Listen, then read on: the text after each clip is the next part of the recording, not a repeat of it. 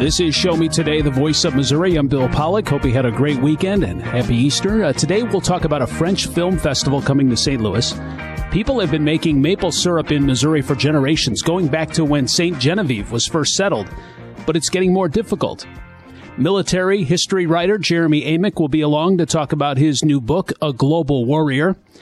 And in 1973, hundreds of UFO sightings were reported in Piedmont and Wayne County a Missouri legislative bill sponsored by State Representative Chris Dinkins aims to bring attention to what people reported seeing 50 years ago. Elisa Nelson talks to Dennis Hovis of Piedmont about the sightings that put the southeast Missouri area on the UFO map. First of all, I want to tell you that Piedmont, Wayne County, is uh, is where the UFOs really began in 1983. The publicity throughout the United States, and in fact, we even had newspaper articles as far away as China talking about Piedmont and Wayne County being the UFO capital headquarters. At that time, they didn't call it the capital; they called it the headquarters.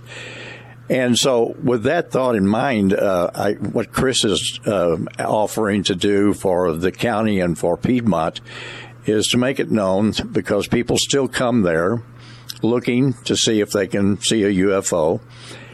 Uh, local residents don't talk to them much about it because people that even see them today are a little hesitant to say anything about it because they don't want to be ridiculed or talked about in a strange way. But Piedmont, Wayne County, is certainly UFO headquarters because uh, William Shatner of uh, uh, the old Star Trek program and uh, his program that has aired on the Travel Channel, uh, which is called The Unexplained, has indicated Piedmont, highlighted Piedmont on their program. Also, uh, the Missouri Mayhem on the History Channel has publicized Piedmont and Wayne County on that channel. So, with those significant sources indicating that Piedmont, Wayne County, is uh, the location of a lot of UFO activity from 1973 up to probably the present time would be a reason for that being designated the uh, capital. Dennis, have you seen any UFOs in Piedmont? I have witnessed UFOs because we call them unidentified flying objects. So if you go out tonight, well, it's a cloudy day today, but if you go out on a clear night and you sit down and you look into the heavens, you're going to witness some strange activity. And that's what we saw a lot of. We saw a lot of lights moving in directions up, down, uh, going sideways real quickly. Now, people that saw the real UFOs, those were their close encounters, we should call those, was Reggie Bone, Mr. Miss, or Mrs. Coleman, um, and Joe King and Ron Miller uh, were teachers in town. They witnessed an object that looked like a saucer. So those were the real close encounters. But the ones I saw were, I just, I was just reporting what I got to see to other people. So I didn't get to really see that type of object. So were there like, uh, were there any like major investigations done back in the day about these uh, unidentified flying objects? Yes. Uh, in fact, uh, the first one was uh, a gentleman by the name of, and he's deceased now, J. Allen Hynek who was a renowned UFO investigator for the United States government, and he was a consultant to the U.S. Air Force Project Blue Book. And he came to Piedmont and he determined that about 20% of the sightings were unexplainable. And then later, uh, uh, Dr. Harley Rutledge, who was head of the uh, chair of the department at Southeast Missouri State University, uh, he was very knowledgeable about astronomy and electronics and optics and these types of things. Uh, for about a seven year period, he conducted uh, from 1973 to 1980 he did what they call project identification, and he even wrote a book about that. And uh, it's I don't think it's in publication any longer, but you could probably find a copy of it on the internet someplace. He did uh, many, many hours. Uh, in fact, he uh, did over 700 still photos. He had 157 sightings that were unidentified. And uh, he set up like 620 observers, worked with him, students, other people from the college. So it was very, very well noted that he was very good at what he was doing. And um, along with Dr. Hynek and, and Dr. Rutledge, yes, there was some pretty uh, close in, encounters and, and investigations. I was going to ask you if there were plenty debunked. It sounds like J. Allen Hynek, he debunked about 80% then? Yes, he did.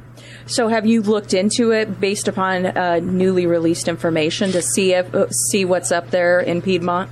No, I have not. I would love to see that information. Well, it could, you know, it's it's out there. Uh, it's just that uh, uh, it's time consuming, and mm-hmm. I like to play golf and fish. All right, we've got Dennis Hovis of Piedmont joining Show Me Today to talk about a bill that State Representative Chris Dinkins of Lesterville is sponsoring. It would make Piedmont the UFO capital of Missouri. You said even today, up to even today, as far as UFO sightings. Do you have?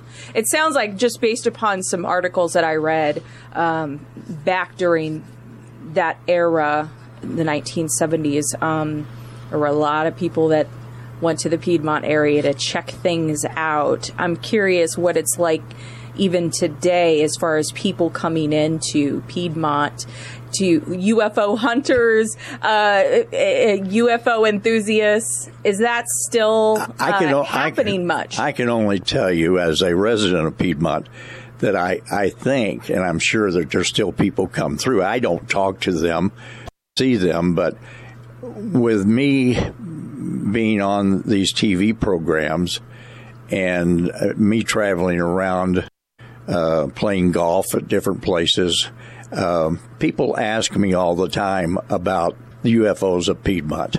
It's a big thing for them. They get excited. You've been excited, wanting to know more about it. And that does happen, and it's still happening. I was explaining or indicating to Chris a moment ago that only uh, maybe a, three or four years ago, a gentleman was fishing in Clearwater Lake, and uh, it was a nighttime fisherman, and they witnessed a, a light overhead, very very bright, shining down on them. When the light went off, they could see nothing. It was gone, no sound. So those are the kinds of things. But they never told anybody. They didn't call the news media, and they just happened to tell me. And I'm not in the news media anymore, so I don't tell what's, anybody. What's the freakiest story that has gone around in Piedmont about UFOs? well, one of the funniest ones was some fellows played a joke on someone. It was a joke, and uh, they uh, were fishing in the lake, and they had hooked a uh, a monster looking looking thing on the other fellow's line, and he didn't know it and he reeled this thing in and pulled it up over the side, and it was a, it was an awfully looking monkey type looking object, and it was pretty frightening for them. But still, yet uh, there were a lot of other things that were probably true. We had people that reported hearing mining operations going on, high pitched sounds. Uh, in the Ellsinore, Missouri area, they had a um, investigation of a tornado appearance but it was only in one spot where it just set down something appeared to have set down in a in a in a in, a, in an area of trees, and they laid them all out in a circle. So they never could figure out exactly what that was. So those were some strange, unusual sightings. One other sighting, and I I don't have the I have the names, but I would I can't tell you the names of the folks, but they were very reputable citizens of the community prior to the UFO sighting in 1973 February, sometime in January, these folks were traveling in the same area that the UFO was sighted. It's called Brushy Creek, and nearby Brushy Creek is Black River, which runs out of Clearwater Lake. They were traveling through there about 11 o'clock of the night, and there were three couples. They saw a frogman on the side of the road walking. It was cold winter time. The river was not nearby. and uh, had flippers on, mask. They didn't say anything to each other until they got down the road a little ways, and one of them said, "Did anybody see what I just saw?" Very strange, because if you look at any UFO information, they always describe the aliens in frogman looking outfits. Mm. Now, please, I'm not telling you there was an alien out there because I don't know that, but they saw something strange. And so these are the kinds of things that, uh, and, and, these are folks that, in fact, this group of people were all teachers at our school. So I, I would think that they were reputable enough not to just, and they didn't tell that story for me to put it on the news, and I never did until today until today. All right. Uh, so Dennis Hovis of Piedmont on Show Me Today talking about State Representative Chris Dinkins' bill uh, that would make Piedmont the UFO capital of Missouri. This is Show Me Today, the voice of Missouri. I've been driving trucks for a long time. Safety is my number one priority. I know that my truck has huge blind spots that's why I remember to check my mirrors often for smaller vehicles. Everyone can help keep our roads safe. Next time you're behind the wheel, try to avoid lingering in those blind spots. It can be dangerous. Let's all plan to share the road safely. Learn how at www.sharetheroadsafely.gov. The first three years of every child's life are critical. Learn more about early intervention. How your baby or toddler plays, learns, talks, acts, and moves give important clues as to how they are developing. If you have any questions or concerns about whether your baby or toddler's development is on track, please call 1 800 515 BABY. That's 1 800 515 2229. Call 1 800 515 BABY. That's 1 800 515 2229. Mom and Dad used to argue about everything, especially about Dad's drinking. My family went from totally crazy to quiet, calm, and even peaceful when mom started going to Al Anon family groups. I wanted a better relationship with dad, so I asked mom if she would take me to her Al Anon meetings or to Alateen. I'm sure glad I did. If someone's drinking troubling you, you might be surprised at what you can learn in an Al Anon or Alateen family group from people just like you. Call 1 888 4 Al Anon or go to alanon.org. Do you worry about how much someone drinks? Do you feel angry or depressed most of the time? Do you feel neglected or unloved? Do you feel that if the drinker loved you, she or he would stop drinking? If you answered yes to any of these questions, you are not alone. Not everyone trapped by alcohol is an alcoholic. Families and friends are suffering too. Al Anon and Alateen can help. Call 1 866 200 0223 or visit alanon.org slash help. Do you worry about how much someone drinks? Do you feel angry or depressed most of the time? Do you feel neglected or unloved? Do you feel that if the drinker loved you, she or he would stop drinking? If you answered yes to any of these questions, you are not alone. Not everyone trapped by alcohol is an alcoholic. Families and friends are suffering too. Al Anon and Alateen can help. Call 1 866 200 0223 or visit alanon.org slash help. The United States Deputy Sheriff's Association is a national nonprofit and the largest non-governmental provider of services to law enforcement. The USDSA assists city, county, state, and federal agencies with free safety equipment donations and officer survival training along with cash donations to families of law enforcement officers who perish in the line of duty, college scholarships for the children of law enforcement, a citizen awareness program, and more. For more information on the USDSA and how you can help, visit usdeputy.org. This is Show Me Today, the voice of Missouri. Maple syrup production in Missouri isn't a huge industry, but there are some small scale producers and people who like to do it for a hobby. But there are some obstacles when it comes to syrup production in Missouri. Joining us is Hannah Hemmelgarn with the University of Missouri Center for Agroforestry. She joins us. Uh, Hannah, nice to have you. Thank you. Thanks so much for having me. You know, I didn't realize maple syrup production has been going on a long time, generations here in Missouri. Oh, yeah, thousands of years, really before colonization, too. This is a long tradition. You know, I thought uh, if you wanted to make your own maple syrup, you'd have to uh, leave Missouri and go to Vermont, go to New England. I, I didn't realize that um, that you could do it here uh, in in the middle part of the country. Yeah, we're we're sort of on the western edge of uh, maple sugar's range, southwestern edge of maple sugar's native range. Um, but you know, there are other maples that are also here in Missouri. Silver maples are a little bit more dominant, and there are plenty of them. Um, it doesn't take a very large tree to be able to tap and collect sap.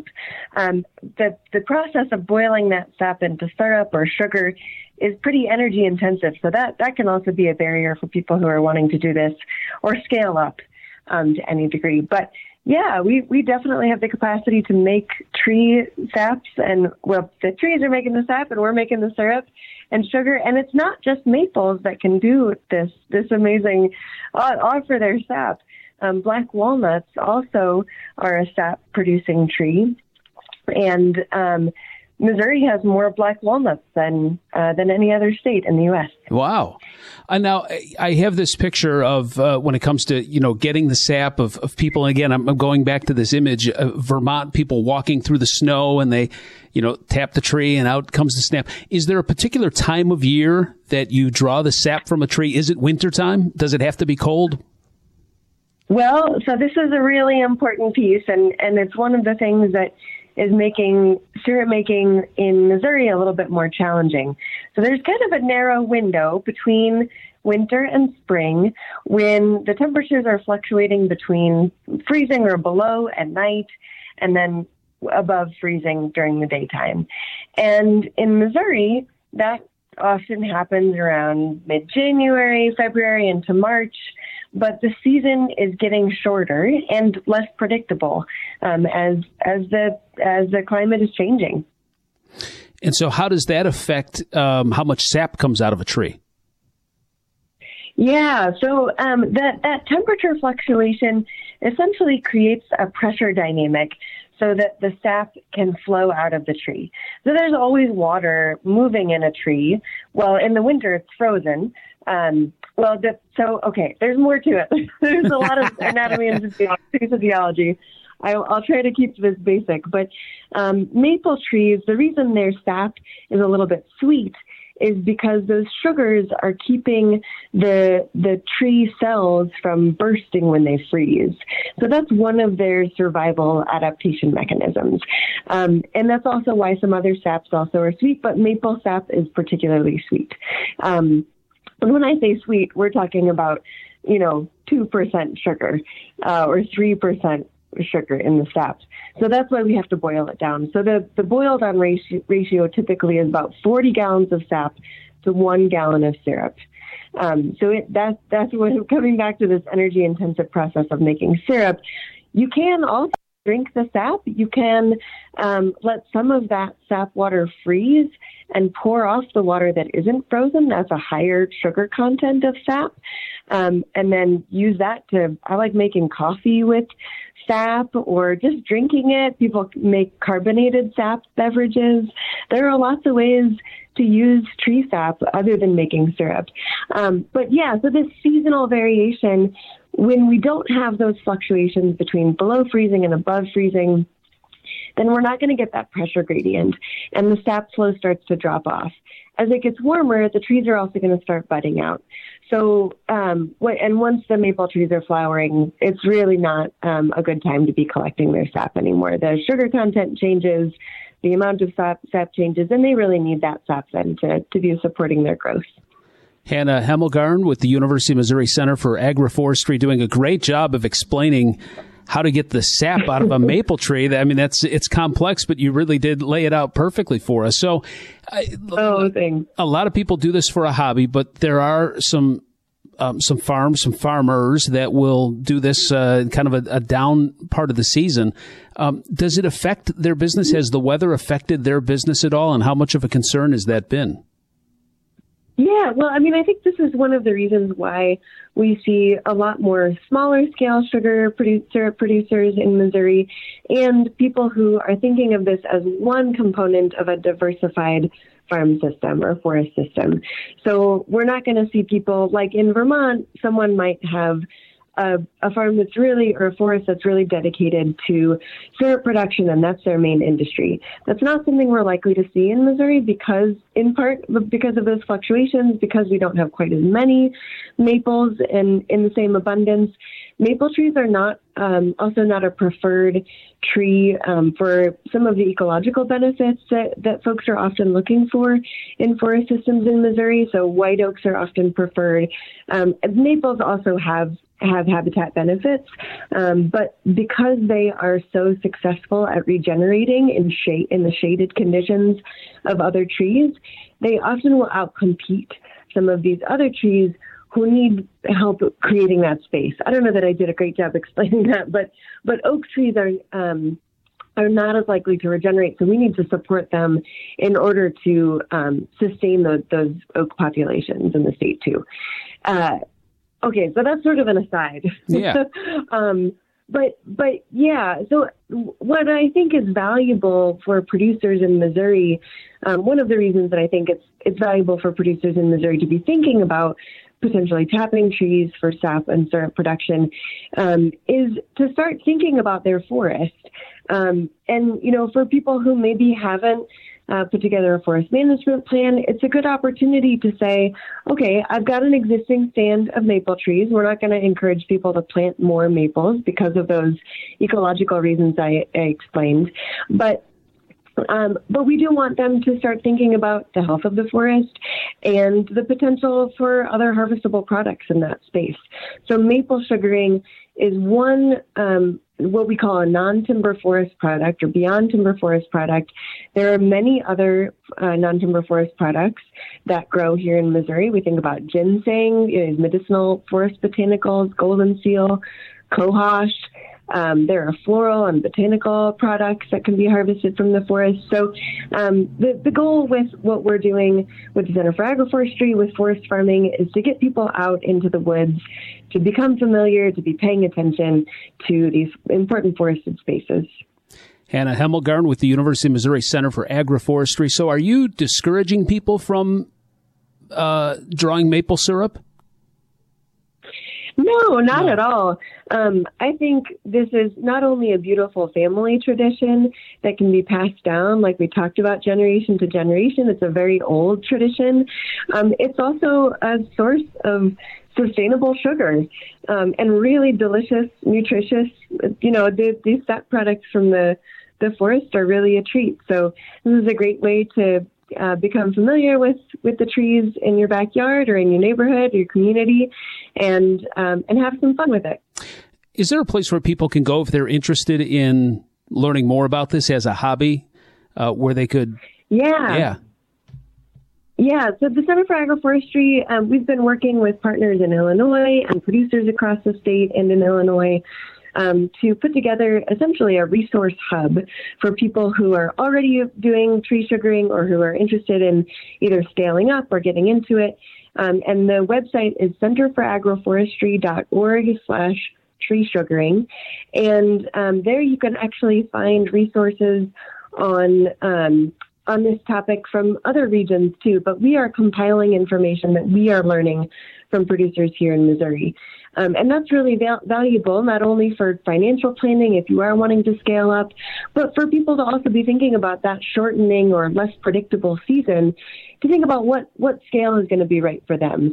You know, if, because this requires attention to those seasonal changes, if you are someone who has the flexibility to be watching those those taps and see how much sap is flowing and paying attention to the trees, then doing this at a small scale might be just right for you. Maple syrup in Missouri. And then you also mentioned black walnuts. Um, is is that sweet mm-hmm. too, or what? What's that sap like? What, yeah, it's a little sweet? bit lower sugar content, um, but it can definitely be made into syrup, and it's a very specialty sort of niche product. Um, I, I should say, as a caveat, you know, black walnut trees are typically thought of for their timber value. And we would not encourage anyone to tap a tree that is being grown for timber or managed for timber. But there are plenty of black walnut trees that are not being managed for timber. Um, and this is an opportunity to, yet again, harvest another forest product. Hannah Hemmelgarn with the University of Missouri Center for Agroforestry. Thanks for joining us. Thank you so much for having me. This is Show Me Today, the voice of Missouri. Meet Ed, movie buff, animal lover, safe driver. Five years of driving an ambulance teaches you a thing or two. If people knew what I know, lives could be saved. When I see a car trying to rush past a turning bus, I get concerned. You see, when big vehicles turn right, they have to swing wide to make the turn. And that's a lesson you don't want to learn the hard way. When trucks and buses turn, let's you and I wait. It's, it's our roads. It's, it's our safety. Visit www.sharetheroadsafely.gov. If you're talking, they will hear you. Why are we getting killed like this? Kyle's not here. Got caught drinking beer in the park a couple of nights ago. Really? Yeah. Zero tolerance. He's out for the season. Harsh. Hey, he knew not to drink. We've made that clear to all of our kids, right? Uh, no, not really. Bill, if we don't tell them what we expect and why they shouldn't drink, how are they going to know? Talk. They hear you. For more information, visit underagedrinking.samhsa.gov. You try. All the talks we've had over the years, including what you've told me about not using alcohol and other drugs, they stick with me. And believe it or not, they really do make a difference, especially at times that matter most. Hey, want a drink? No thanks, I'm good. So thank you, Dad, for talking and preparing me for what's ahead. Thank you for talking. For more information about talking with your kids about underage use of alcohol and other drugs, visit underagedrinking.samhsa.gov. Hi, it's Tori DeVito. In every family, small conversations can make a big impact, like when my dad shared his experiences as an alcoholic. Your honesty about that part of your life gave me a sense of integrity that I wanted to uphold in my own life. I wanted you to know from someone who's been in recovery more than 30 years now that hard work is what creates success, not alcohol or other drugs. I said it a lot, and I'm glad you took it to heart. Talk, they hear you. For more information, visit underagedrinking.samhsa.gov. When it comes to vaping, the truth can get clouded. So let's make it clear. Vaping is not safe for kids, teens, or young adults. It's just not. Because vaping can put microscopic particles into your lungs. And dangerous things like metals and volatile organic compounds into your body. And nicotine, the same highly addictive substance found in regular cigarettes. Nicotine can harm a person's brain development through their mid 20s, affecting learning, memory, attention, and impulse control, and priming the brain for other addictions. Vaping products also come in kid friendly flavors that can make them appealing to youth. And many kids also use other drugs, like marijuana, in vaping devices. With appealing flavors, high nicotine levels, and lots of promotion on social media, many kids think vaping is harmless, but it's not. So talk to your kids about the risks of vaping, because when you talk, they hear you. For more information, visit underagedrinking.samhsa.gov. Email from school about the incident today. Scary. Tell me about it. Did you have any idea that was going on? None. I mean, you saw Derek at the game last night too. Did you have a clue? No, but you know, teachers like me, parents, we don't always know as much as you guys do. Kids hear first about what's going on with other kids. Half the time, it's rumors. It can be hard to tell sometimes, but if you're ever concerned about a friend who's having trouble with alcohol, prescription drugs, bullying, violence, anything, you need to tell an adult. Mom or me, a teacher, coach, school counselor, someone you know and trust. Dad, no kid is gonna tell an adult about that kind of stuff. I get it, but if we don't know, we can't help. Speaking up about a problem, that's what helping a friend is all about. For more information, visit underagedrinking.samhsa.gov.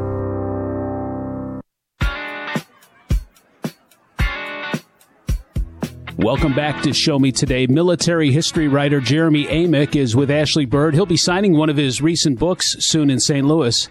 Ashley asked him to join us and tell us more about the event and the subject of his book that's titled A Global Warrior.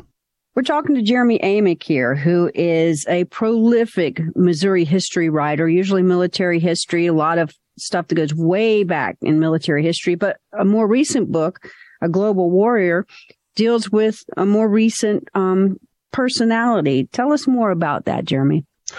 Yeah, for a few years ago, I had a, the pleasure of being uh, introduced to a gentleman. Somebody they knew I was writing articles about local veterans. They said, "Hey, there's this retired two star two star U.S. Army general living here in Jefferson City, and he's rebuilding the old uh, Warwick Village. You ought to go meet him and do an article on him." And uh, so I managed to get a hold of him. It was his name was Hank Stratman, and uh, I did a story about Major General Hank Stratman for the for the newspaper, and that ran several years ago. Very fascinating man, and then that ended up. Uh, uh, a couple years ago, while I was finishing up another book, he approached me at an event and said, "Hey, would you be interested in possibly telling my story, uh, helping me, you know, share my uh, my experiences in a biography?" And that he didn't want to to come across in a sense as a, as a braggart, but he wanted his story to be more focused on educating and inspiring the youth. So I ended up uh, meeting with him uh, almost weekly for about a year and penned his biography titled A Global Warrior. And General Stratman's very interesting. He's uh, one of those guys you always hear about pulling themselves up from the bootstrap. He was raised in a German Catholic family down in uh, Vienna, Missouri graduated high school down there, ended up marrying his high school sweetheart. He did f- pretty well academically and was kind of a standout athlete and got a you know partial scholarship to Lincoln University. And he went on to uh, graduate from Lincoln and uh, was commissioned through there as a second lieutenant through the ROTC program. And throughout his uh, career of more than 30 years, 30, yeah, 30 years, over 30 years, he managed to climbed through the ranks and became a two star general and is currently the highest ranking military officer to come out of Lincoln University.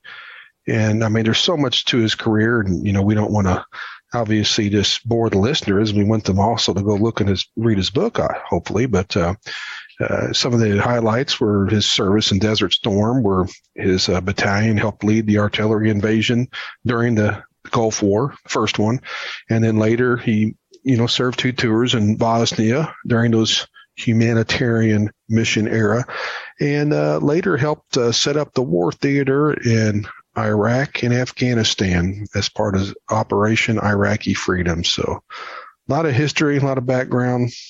Just a really neat guy to talk to, and he doesn't live too far from uh, Jefferson City now. He's up in Callaway County and Holts Summit you know, a lot of your history, you have to dig through so much history and, and don't often have the pleasure of working with the person themselves. How, how different is it to have someone who can tell you his whole story?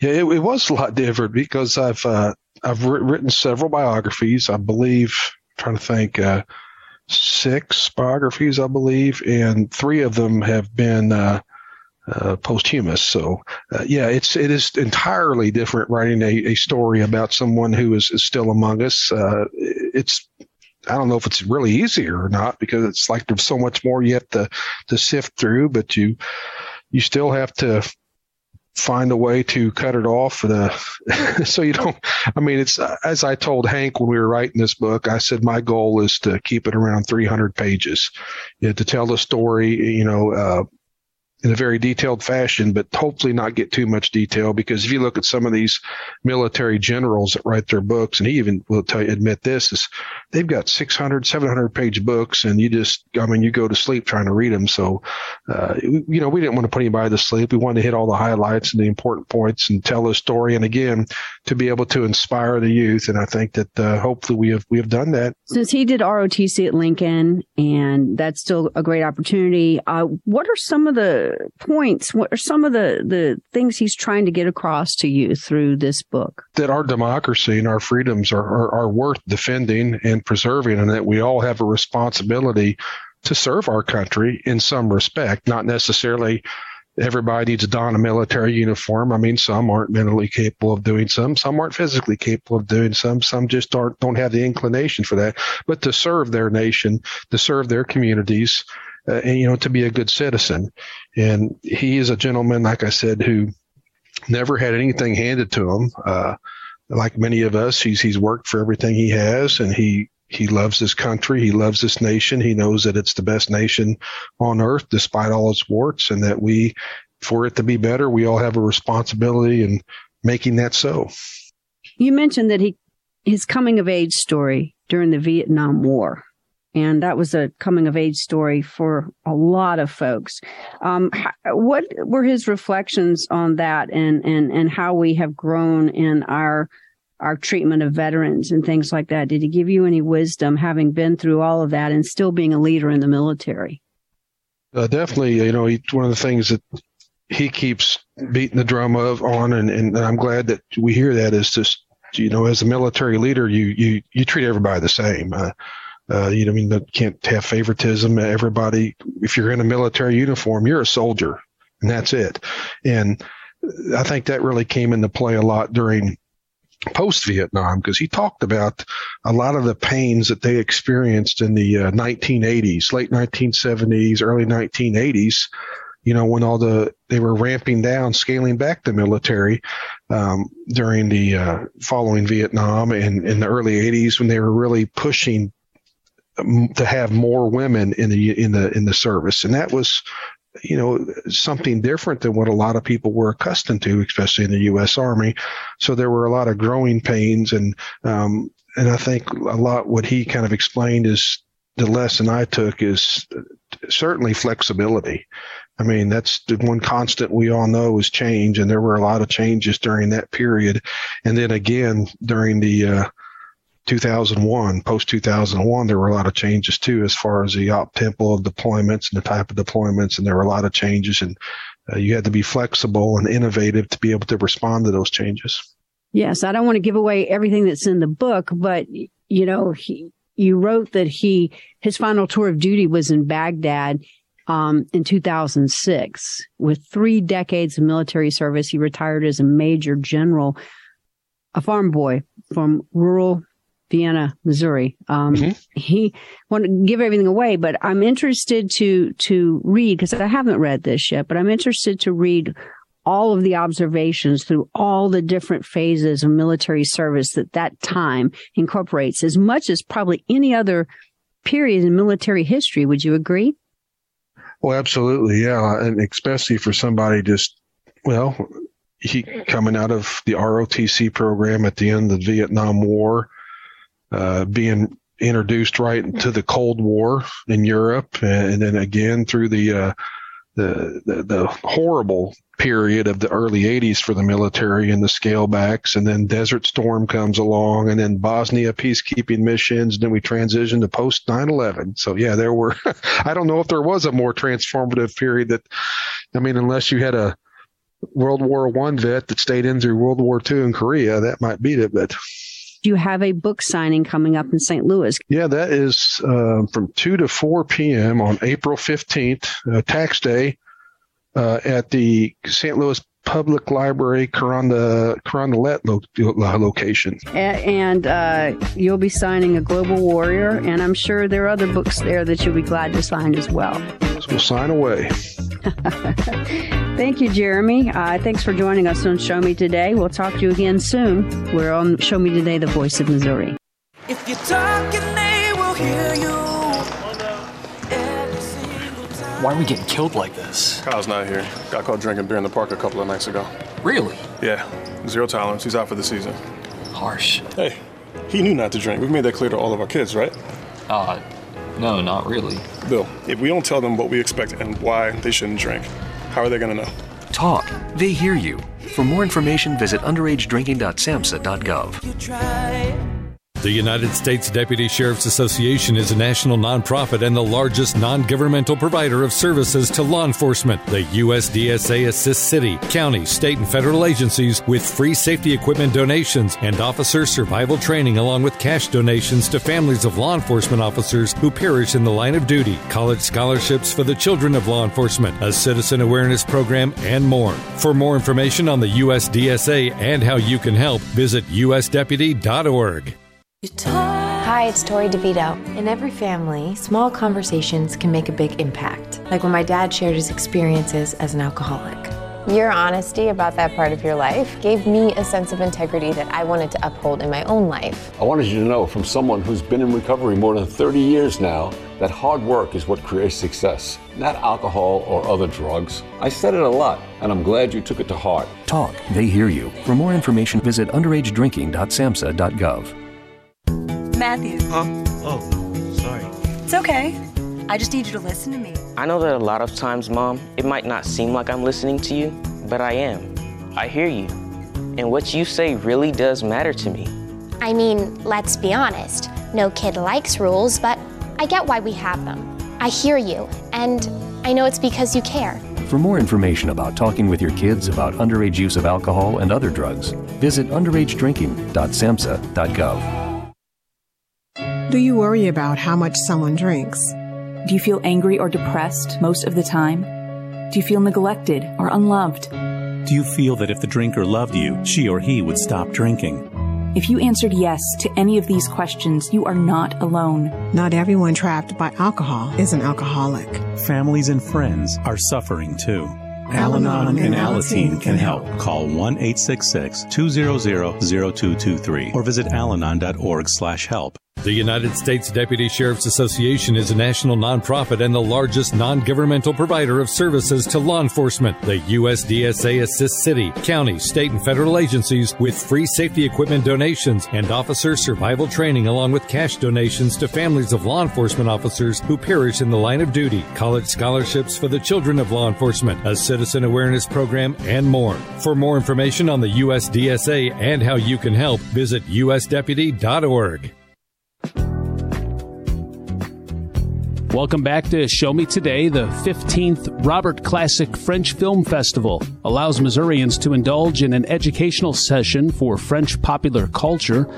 The festival celebrates France's cinematic legacy and St. Louis's Gaelic heritage. Cameron Connor is with Brian Spath. The 15th iteration or edition of the Classic French Film Festival. Um, and in its first couple of years of existence, it wasn't really wholly defined as, as a classic um, film fest, classic in the sense of presenting films that are 20 years or older. Um, the first couple of years that we staged this, we presented um, a couple of classic films, you know, a couple of older films, and then a couple of newer films. And we found that attendance for the newer films was was less than desired, but the the older films, uh, you know, really helped to turn people out and uh, and you know build strong audiences. So we turned our focus to um, strictly older films and defined it sort of nebulously as, as 20 years, 20 to 25 years or older. Um, and, a, and a large portion of our focus has been on films from 40s, 50s, 60s, and into the 70s. Um, we're kind of playing more with the last couple of years with films that are from the turn of the century, in you know 98 to 2002. Um, and this year alone, I think we have at minimum two films that are that old, but always kind of just looking at, you know, what's available and, and what's of interest and, and what we hope might pull out folks and, and, you know, put them in the seats. Wow. And then the 15th annual. So congratulations to all of you. That's fantastic that this is 15 years running now. And I think it's very, very interesting. And I'd love for you to expand on it a little bit that you all found that there was a little bit more success in offering some of the classical, more French films throughout these past years. What are some of the examples of films that you're running this year? And are there any returning ones that you've aired before in the past, or are they all brand new for this festival to debut?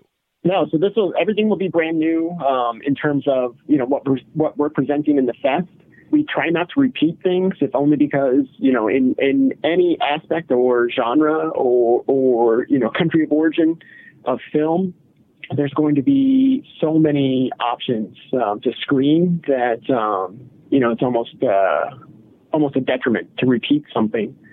Um, so yeah, we've we've definitely taken the approach that every every year is going to be a, a clean slate, a fresh slate. Um, you know, particularly when you're dealing with you know nearly 100 years of cinema, every wave or every decade is going to have something to offer um, that we you know we, we definitely don't need to rely on on repeating things. With that said, it, it also you know we have to do um, our homework and, and making sure that we're going back and double checking, you know, previous iterations and making sure that we aren't repeating something. Because, like you said, with 15 years, there's there's a lot of a lot of films that we could easily, uh, you know, double back and if we're not paying attention. Absolutely, a large selection of films to select from. That that's for sure. And for those of you just now tuning in, this is Show Me Today, the voice of Missouri. I'm Cameron Connor. We're here talking about the 15th annual Robert Classic French Film Festival that's going to be taking place at Webster University. And for anyone listening, we're also talking here with Brian Spath. He's the operations supervisor for Cinema St. Louis, who is helping bring this festival to us. Brian, can you can you take me through kind of the operations or just kind of the, the process that anyone absorbing these films is going to experience when they sit down in their seat? Is there any sort of informational sessions or history sessions they give about the film beforehand? How, how does that process work? Yeah, that's that's one of the, the special aspects that we offer with this particular festival. You know, we try to we try to create a unique screening experience for all the events that we put on, but particularly with the Classic French Film Festival, we we offer sort of an educational aspect with it too. We invite um, film scholars, French scholars, um, cinephiles uh, with uh, with a decent reputation to to come out um, and you know look at the slate of films that we're offering, and then they select a film that they you know have an affinity for, or um, are are you know at least willing to to build um, their own education prior to the screening, and then they come out, they introduce the film, they can give you know a brief summation um, of the film and its background uh, and then, you know, we go into the film itself, and then afterward, that same person comes back up to the podium and, and gives, um, you know, a lengthy discussion um, on the genesis of the film, you know, interesting trivia, hardships uh, that the filmmakers encountered, any number of different things, and then we open it up to a for a Q and A with the audience to see, uh, you know, just you know how far can we take the conversation. Great. So not only just a cinema experience, it's very much an informational, educational experience that's very, very inclusive and very much an right. interact- yeah, very much an interactive experience. What what a great way to go about it. How about maybe an example without because that could be a whole interview in itself, debuting all the films and going through all of it. Is there maybe one or two examples that you'd like to highlight to basically give give people some information, maybe some films that they've heard before, maybe some timeless classics, a- any sort of examples? Yeah, so this year we we're going to be screening a, a new restoration of Chocolat um, from 1998 by Claire Denis. Uh, and this is not to be confused with the, the Juliette Binoche uh, Johnny Depp film from 2001, I think. But this particular uh, this film, uh, Claire Denis' feature film debut. Um, and if that name is not familiar, she is um, she's a prolific filmmaker, um, you know, of great renown. Uh, you know, she for a lot of people, she would be in the in the conversation of, of greatest living and working filmmakers. Um, she's done a number of different films, uh, Beau Travail, which we screened last year, uh, 35 Shots of Rum, which we screened at the St. Louis International Film Festival in 2008. High Life, which came out um, maybe four years ago, starring Robert Pattinson, um, sort of a, a space um, thriller um, that was that, that played you know pretty well to, to most audiences. Um, we're also screening Jeanne Dielman, um, which is a, a, a, quite an investment for for most film goers. It's 202 minutes long, um, directed by Chantal Akerman. And it was recently named um, atop the list of BFI Sight and Sound's greatest films of all time, which was quite a shock to a lot of people but I think it also shows the reputation that this film has been garnering um, since its release in 1975. Eight Women, which is by Francois Ozon, and it is um, a really fantastic sort of whodunit that it stars Catherine Deneuve, Isabelle Huppert, Emmanuelle Béart, Ludivine Sagnier, uh, a lot of a lot of if not recognizable names, but definitely recognizable faces in French cinema. Um, so that should be a lot of fun. That's from 2001, so one of those turn of the century classics in the making um, that we're happy to present this year. How about for the wrap up question for you, Brian?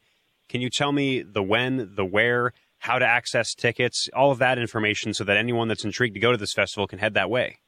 Sure. Yeah. Easiest thing is just to, uh, to visit the Cinema St. Louis website. That's cinemastlouis.org, cinemastlouis.org. And you can find all the, the film listings there all films will screen at 7.30 uh, friday through sunday um, one screening per film. And then with the exception of jeanne dielman since it is a longer film we're going to start that program at 6.30 um, everything takes place, as you said, on, on the campus of Webster University in Webster Hall, the Winifred Moore Auditorium, which hosts the Webster Film Series um, since 1979.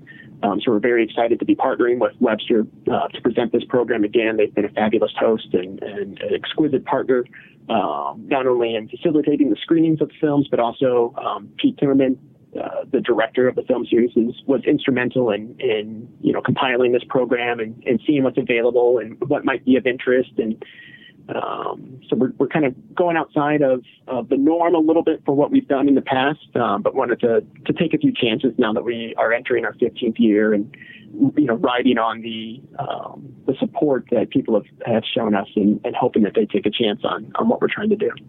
Once again, this has been Brian Spath. He is the operations supervisor for Cinema St. Louis, speaking about the 15th annual Robert Classic French Film Festival that will be starting and taking place April 14th and running through the next upcoming weekends all the way through the 28th and the 30th at Webster University. Brian, thank you so much for your time here on Show Me Today, the voice of Missouri. Awesome. Thanks, Cameron. Really appreciate it. Show me today.